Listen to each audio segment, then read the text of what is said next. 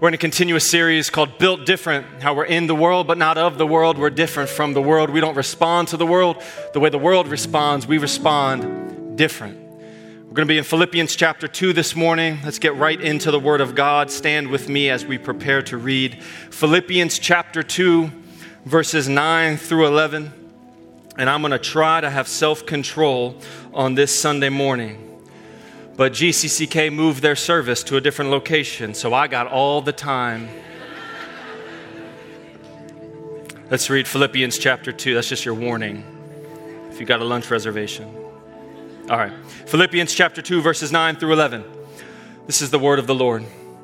Therefore, God has highly exalted him and bestowed on him the name that is above every name so that at the name of Jesus, every knee should bow in heaven and on earth and under the earth, and every tongue confess that Jesus Christ is Lord to the glory of God the Father. Can you say amen if you believe it? Let's pray in the house this morning. Father God, we love you, and Lord, we are grateful for your presence in this place. God, you are the reason that we are here. We believe that one encounter from you, one touch from you can change everything. Lord, our desire is to leave this place different, seeing you for who you are, not walking out the same way we came in, but with a different aroma on us, a different scent on us, a different spirit within us. So, Lord, that is your work this morning. It's what only you can do. So, Father, would you come, dwell among this people, change us from the inside out. As we go into this word, Father, would you give us ears to hear, eyes to see, and a heart that is able to understand what the Spirit of the living God is saying to us in this place so that we could be healed as we return to you. Father, have your way, we pray in Jesus' name. Say amen, and you can be seated. Hallelujah. Hallelujah. Do you remember who your childhood hero was? Growing up, the athlete, actor, celebrity that you idolized. Remember that person? If you could trade places with them, you wouldn't a heartbeat. If just one afternoon with this person would change your world, like you would just love to be with this person. You guys have a childhood hero? You have to start talking to me on Sunday. You guys have a childhood hero? Simple. Okay, there we go. Now we're talking. Now we're talking. Now we're talking. All right, all right. Um, whenever I think about this question, and I don't know why, but whenever I think about this question, whenever I've been asked this question, there was only one name that comes to mind for me. Only one name. It's a good guess, but no. It's more random than Michael Jordan. Some of y'all think I'm very holy. You'd go like, oh, Dietrich Bonhoeffer or something. Nope, I wish. One name that comes to mind for me when I think about who my hero was growing up, it's more random than you realize Ken Griffey Jr. And I don't even know why, because I'm not even a baseball fan. Like baseball's fine. Some of y'all like it way more than you need to like it. It's fine. Baseball's fine. It's it's fine. Um, not a baseball fan. I mean, Ken Griffey's fine. I don't really idolize him. He was never really my hero. But whenever I think about this question, he is the one name that comes to mind. My guess is that it's because when he was in his prime in the early 90s, I was in my prime athlete idolization phase and he was the all American, winning smile, incredible athlete, could do it all, and made baseball cool, which like nobody else has ever done. Ah, I'm bagging on baseball today, I'll be nice. He wore the backwards hat and everything, man. He was just great. So I just, I don't know, whenever I think of that, whenever I think of what a hero is, it's random, I know, but the image in my mind is Ken Griffey Jr. I don't know who the image is in your mind. I don't know if you ever had the chance to meet your hero. I never had the chance to meet Ken Griffey. I don't know if you had the chance to meet your hero. I hear it's dicey business. They always tell you what? Don't meet your heroes.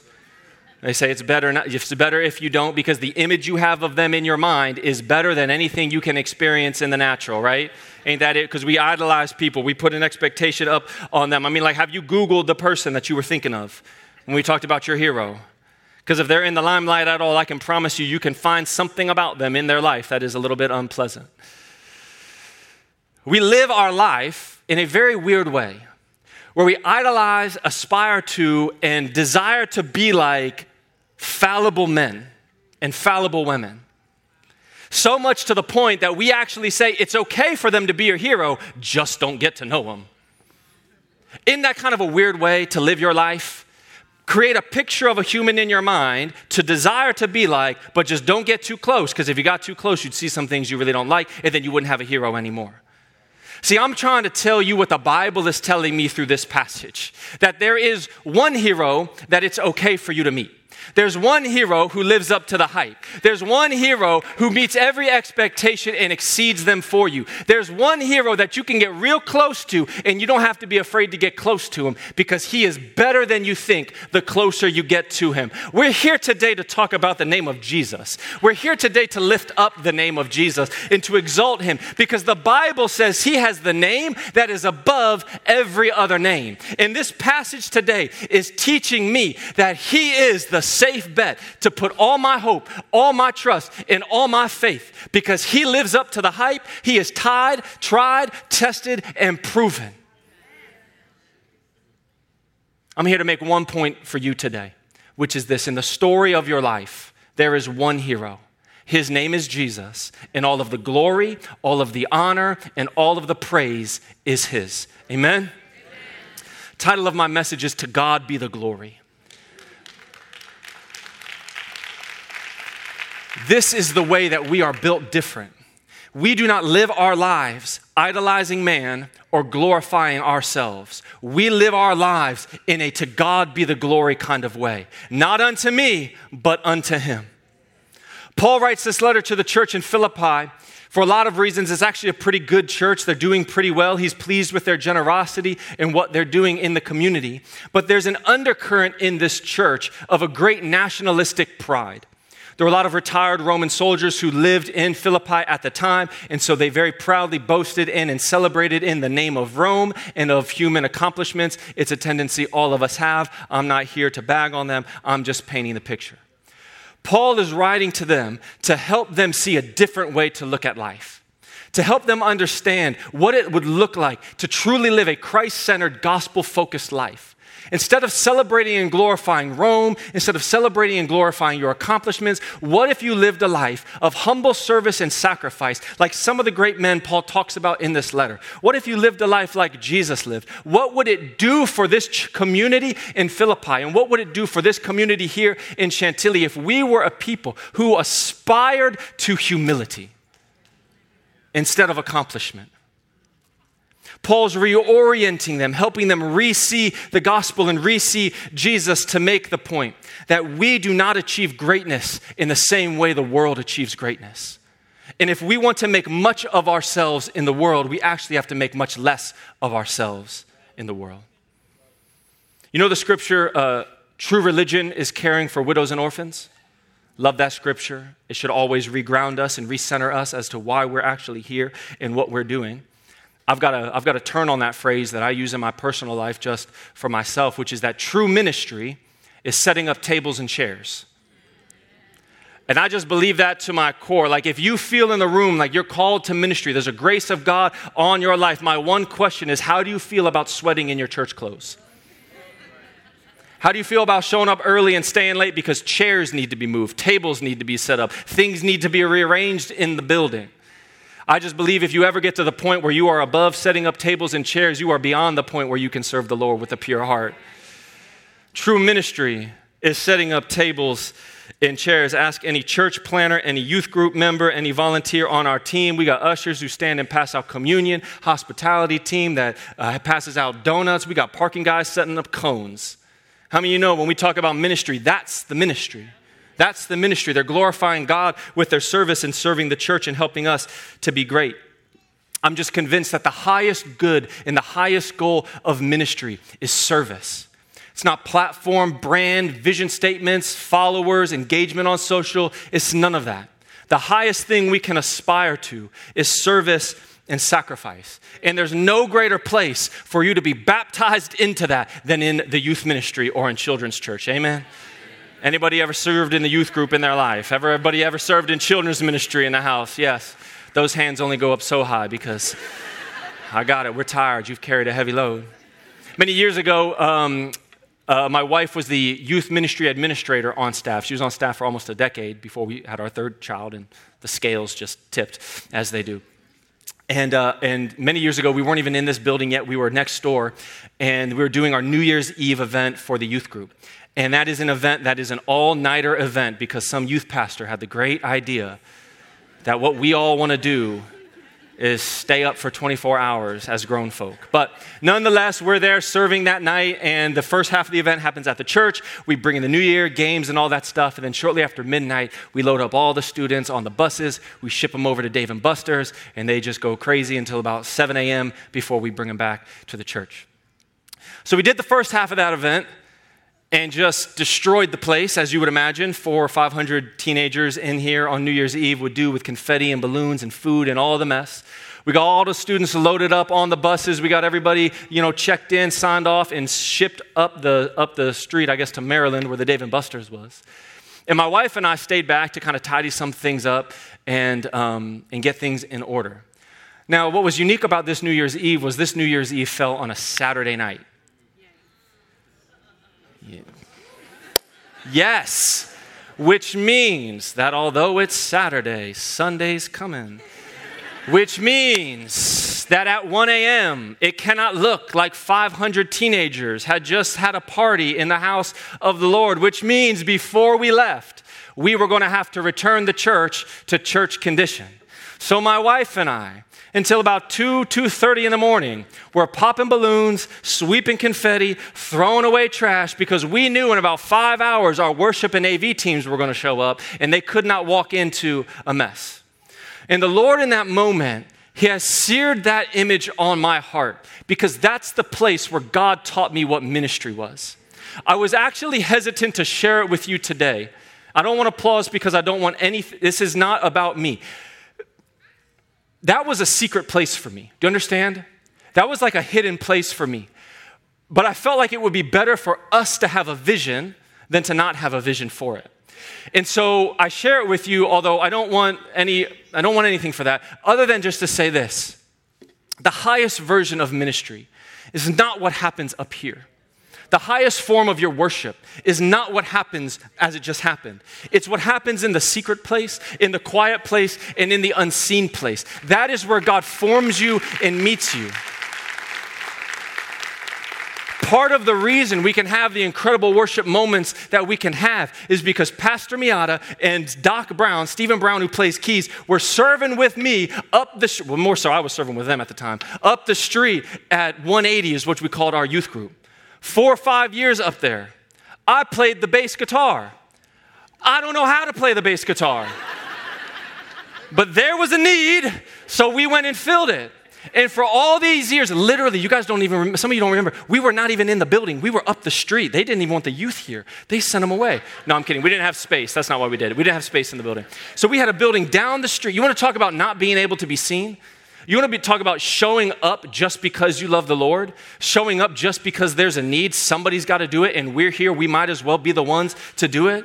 There is something in the hidden place and in the secret place where God forms you and builds something in you that sustains you for the rest of your life. God made David a king in the sheep pen, not on the throne. So maybe the highest goal in the highest picture, in the highest image that we can have of what this ministry looks like, would actually be that of humble service and sacrifice, giving everything of ourselves to somebody else. My wife reminded me of this when we started doing all the talk of the transition a couple years ago, and I started getting pulled into meetings with Bishop Brett and Pastor Jim, and I would come home just like, babe, you don't even know what happened. Like I, the conversations we had today, I can't even. It's incredible. Like what is God doing? Is blah blah blah. I was just you know freaking out, just to be honest with you a little bit. And my wife just like cool, like cool hand Luke, man, just unfazed. My wife was like, so what? she goes, it's all service. No matter your title, no matter your responsibilities, none of it is more important or less important. It is all service. She regrounded me and rerooted me back in the heart of why any of us do anything that we do. Not unto me, unto Him. Look at how Paul models this in the course of his life. The Apostle Paul in Scripture, uh, he wrote most of the New Testament. In AD 55, he writes the letter to the church in Corinth, one of his earlier letters that he writes. And in this letter, in chapter 15, verse 9, he says, I consider myself the least of all of the apostles That is to say, of Peter, James, John, of all of the great men and women of the faith, Paul says, When I compare myself to them, I consider myself the least of all of the apostles.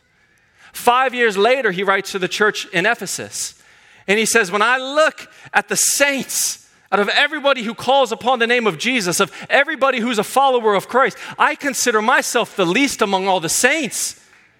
Two years later, he writes to Timothy in 1 Timothy, he's nearing the end of his life. He's most mature in his ministry. And he goes, I consider myself the least among all the sinners. The trajectory of Paul's life was the more that I know Jesus, the closer I get to him, the more he reveals himself to me, the less I think of myself. I thought I was in the group of the apostles. I'm happy to be considered a saint. He's going, oh my God, of all the sinners, I'm the lowest. This is the trajectory that should mark every one of our ministries and every one of our lives. That the further we go with God, the lower we go. And that's not saying you think badly of yourself, it's you think realistically about yourself and rightly about God. These words that we read about Jesus getting the name that is highly exalted and above every other name follow these words from Paul. This is Philippians 2 5 through 8. This is the context within our passage comes. Paul writes, Have this mind among yourselves, which is yours in Christ Jesus, who, though he was in the form of God, did not count equality with God a thing to be grasped, but he emptied himself by taking the form of a servant, being born in the likeness of men. And being found in human form, he humbled himself by becoming obedient to the point of death, even death on a cross. Therefore, God has highly exalted him.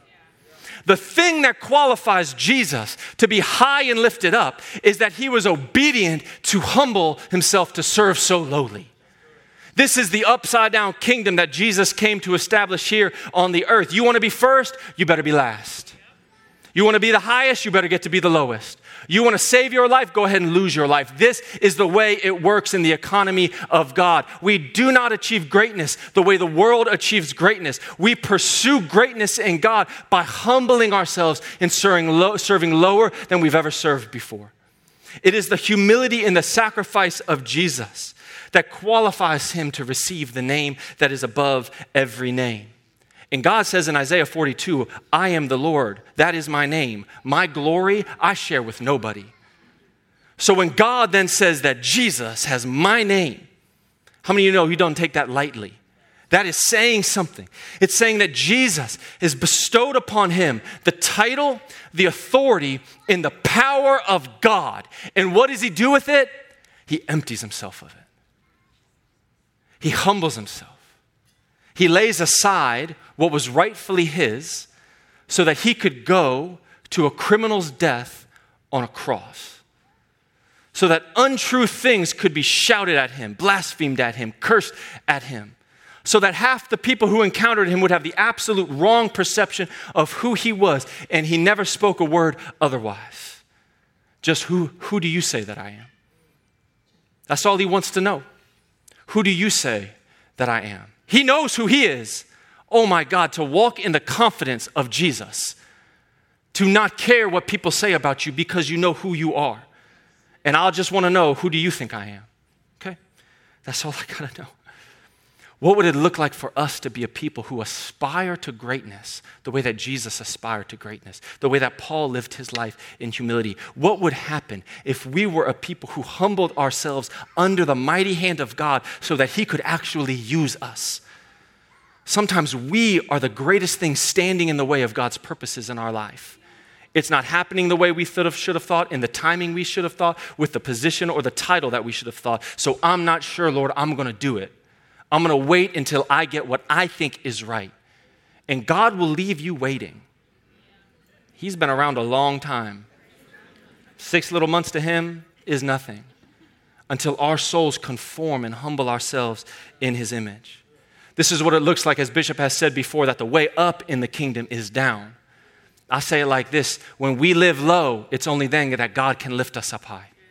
There is something for us as a people, for you as an individual in your walk with God, with what He wants to accomplish through you, that's going to require humble sacrifice. Jesus was given the name above every other name. And there's a reaction, the Bible tells us, that comes when that name is proclaimed. There's some revelations that are so good, you have to react physically. Like, have you ever eaten food so good it makes you dance? You know what I'm saying? You get those pork belly tacos from Bar Taco, and you're just like, oh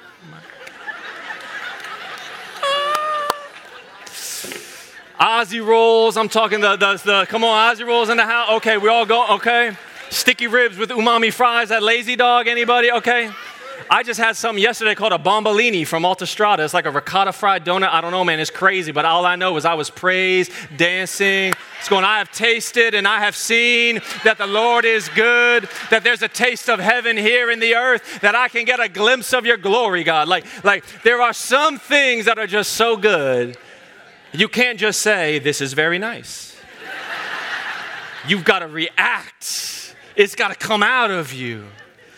So whether that's a good meal or whether it's, you know, standing before like the picture I get is a Banff National Park in, in, in, Canada, shockingly blue, like crystal clear blue water, picturesque mountain ranges. It literally looks like it's not real, it's so beautiful.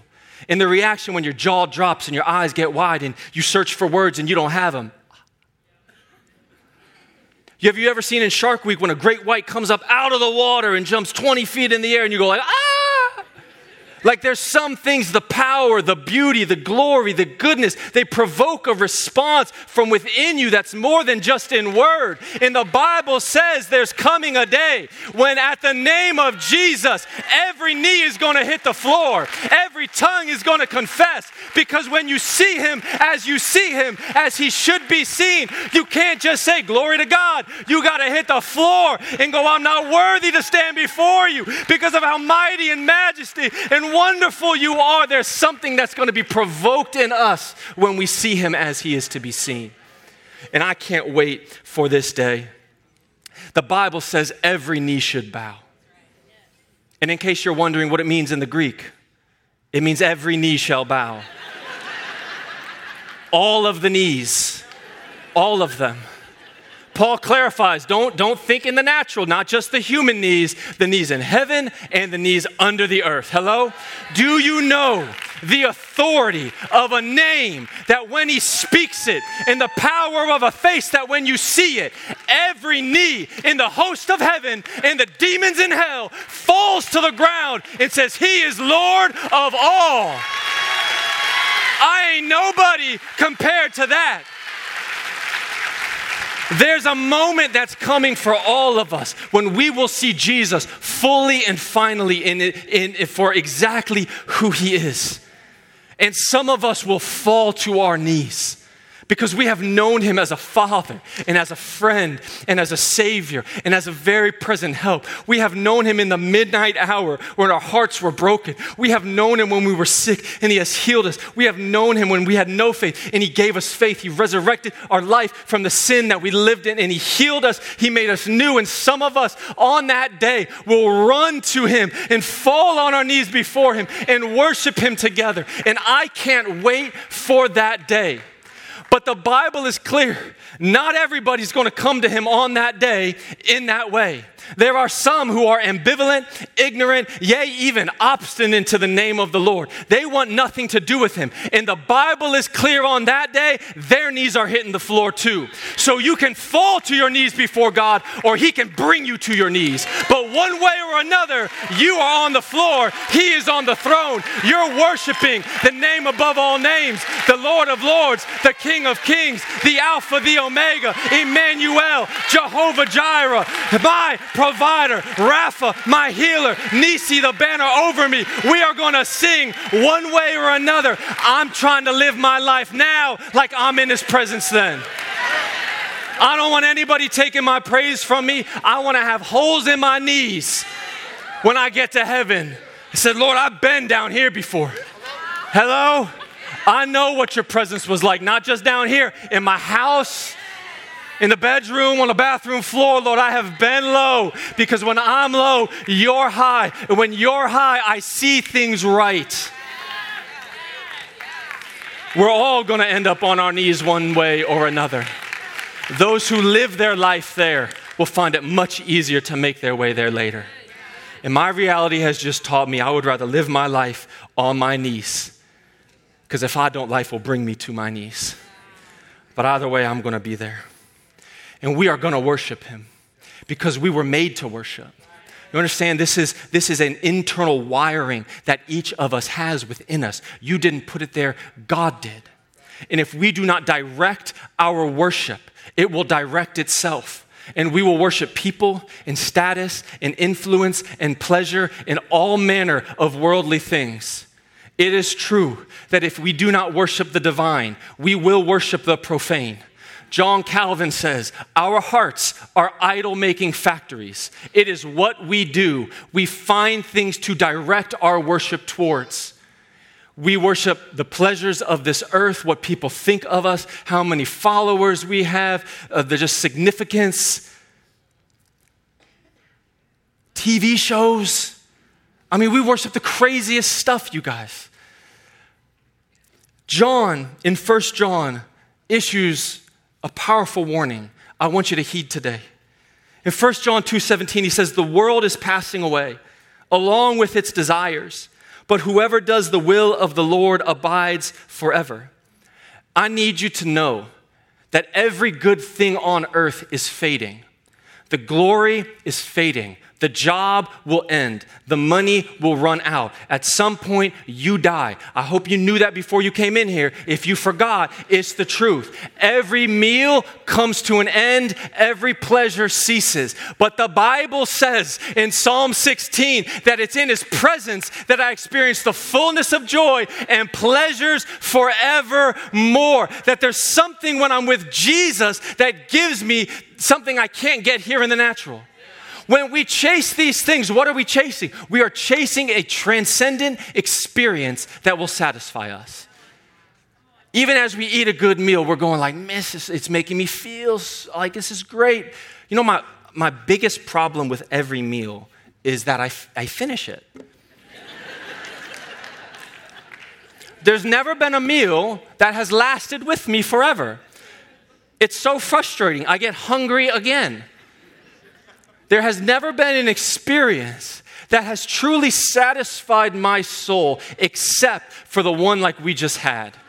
When God is in your midst, when He's ministering to your spirit, to your body, to your mind, when He's healing you, when He's lifting Himself up and you are exalting Him, all, I don't know about y'all, but my worries go away.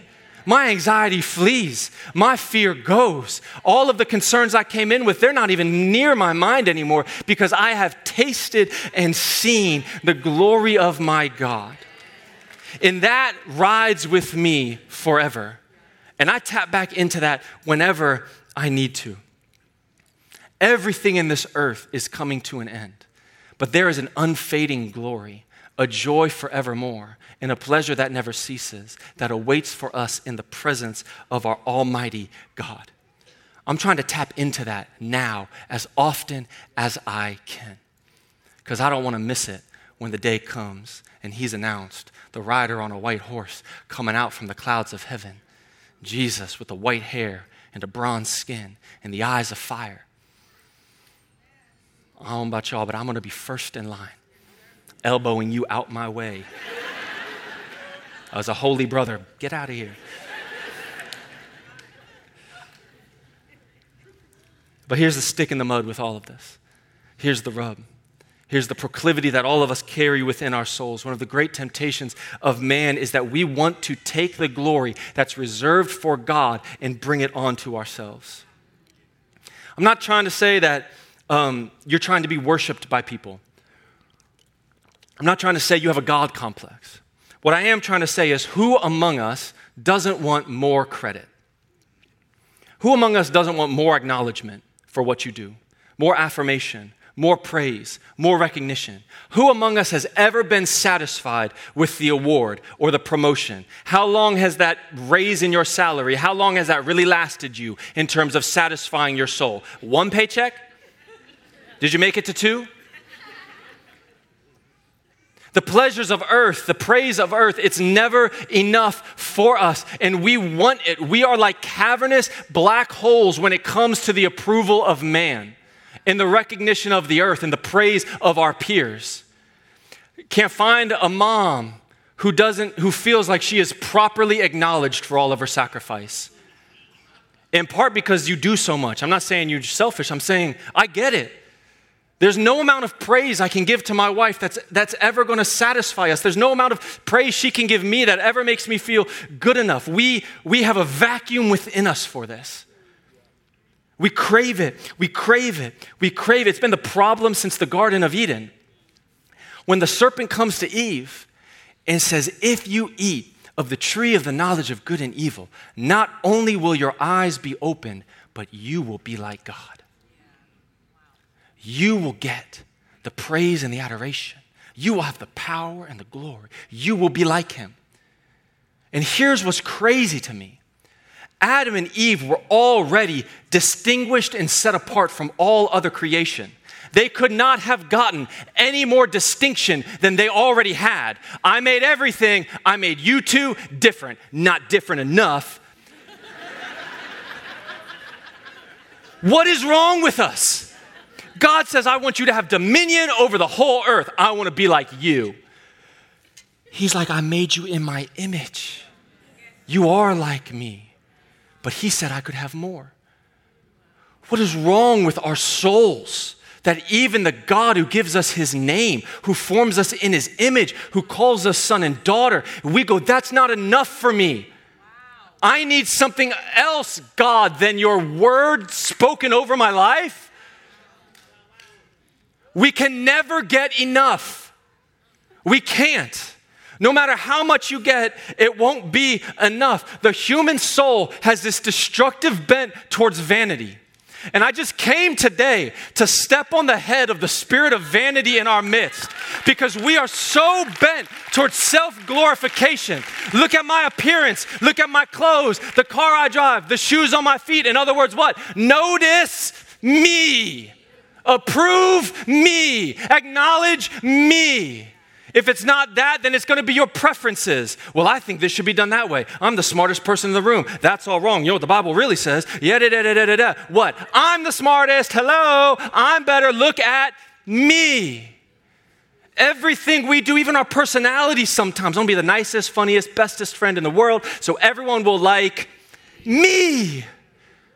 We orient our entire worldview about, around the self glorification. Would others notice something about me? And the Bible is telling me you want to be noticed in the earth? Don't act like you, act like Him. He's the one that's noticeable, that's different, that's not like the rest of the world.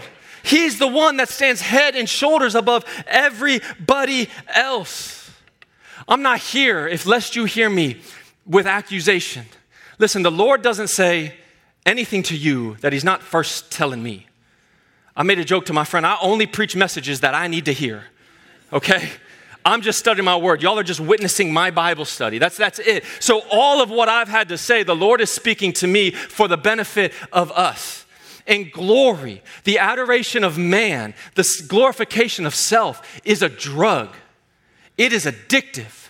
One of the great problems with the human soul is that we get addicted to things that feel good. And nothing feels better than the approval of everybody around us, the affirmation of those in our lives, the acknowledgement of all of our sacrifice.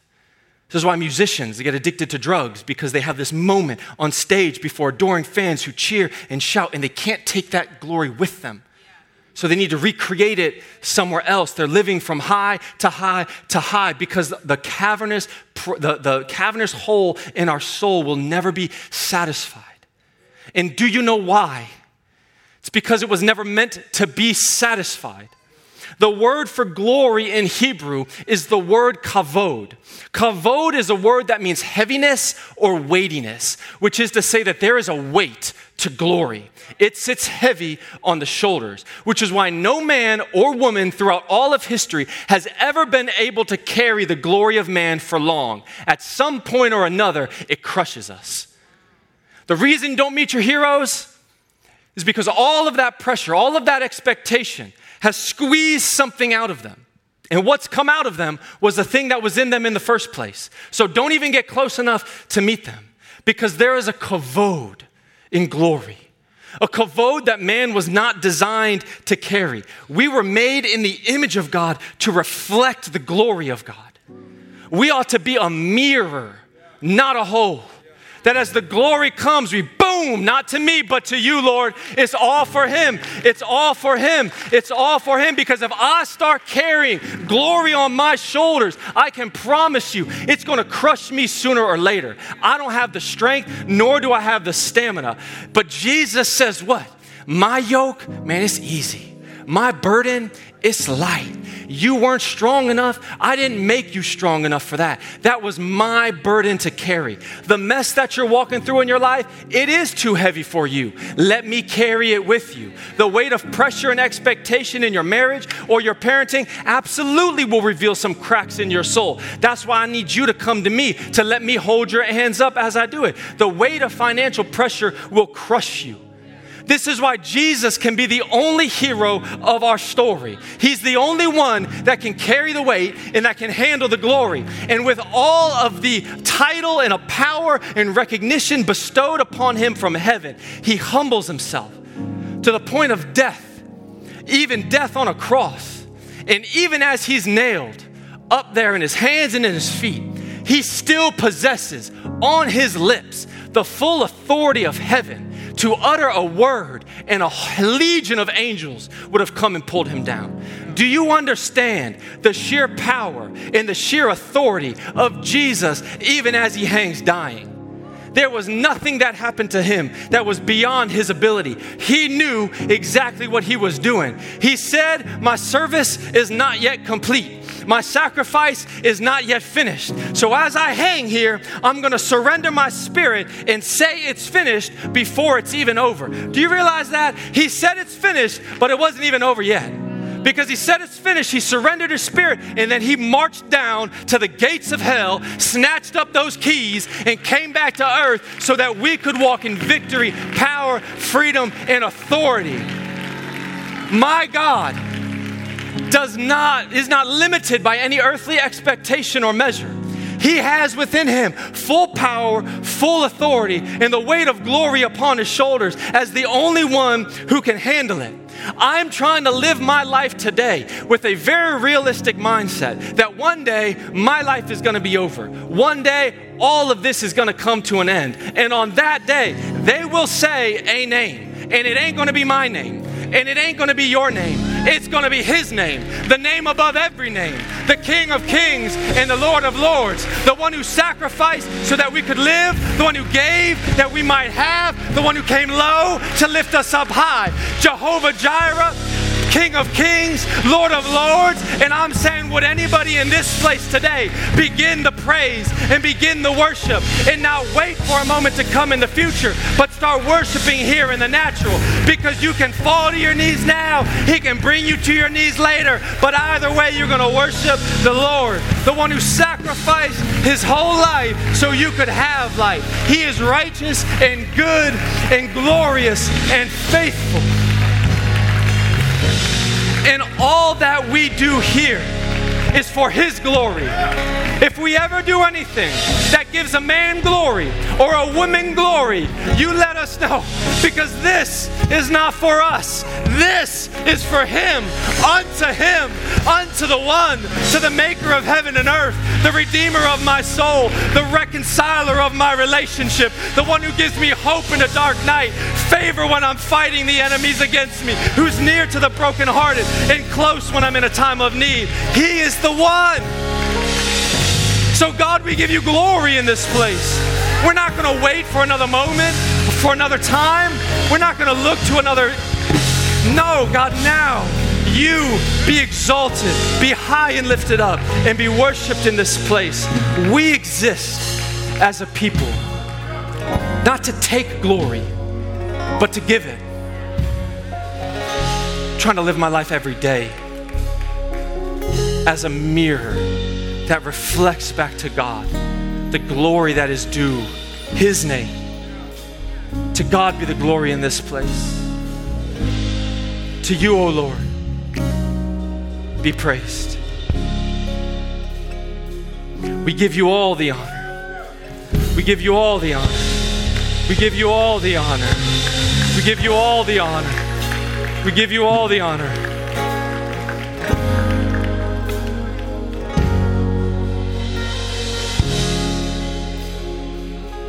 We worship you.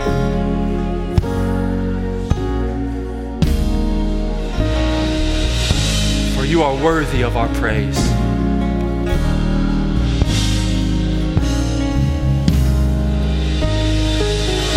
Sing it again. Sing it again. We give you all the glory.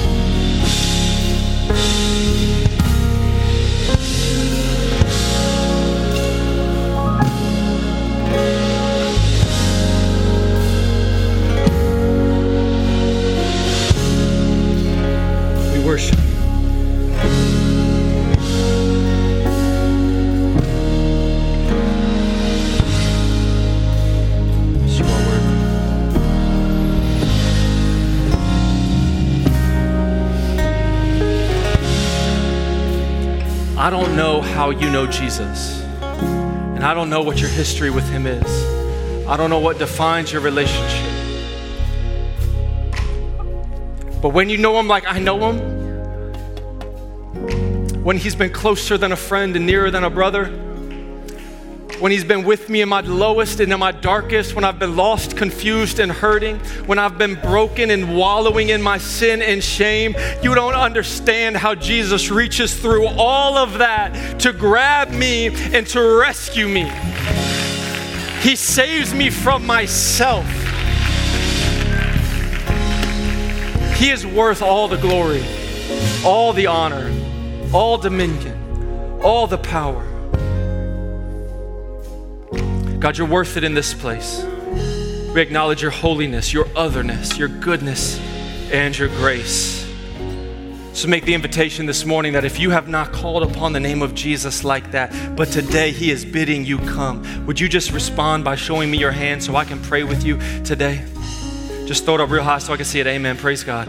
Praise God. Praise God. You just need to repent of your sin and turn your life around. Hallelujah. If you're watching online, do the same thing. There's a button. And let's just pray this prayer. We can pray it together in our hearts to God because there's never a moment we come to God we don't need to repent. Father, forgive us. Sometimes we know not what we do. We pursue the glory of ourself over your glory. We were made in your image. And God, we have considered ourselves higher than you at times. Forgive us. Forgive me, Lord, of my sin. I repent.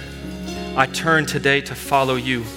I ask you, Lord, to save my soul, and I proclaim you are Lord of my life. Make me new, Jesus, and make me like you. You say amen and give God praise in this place.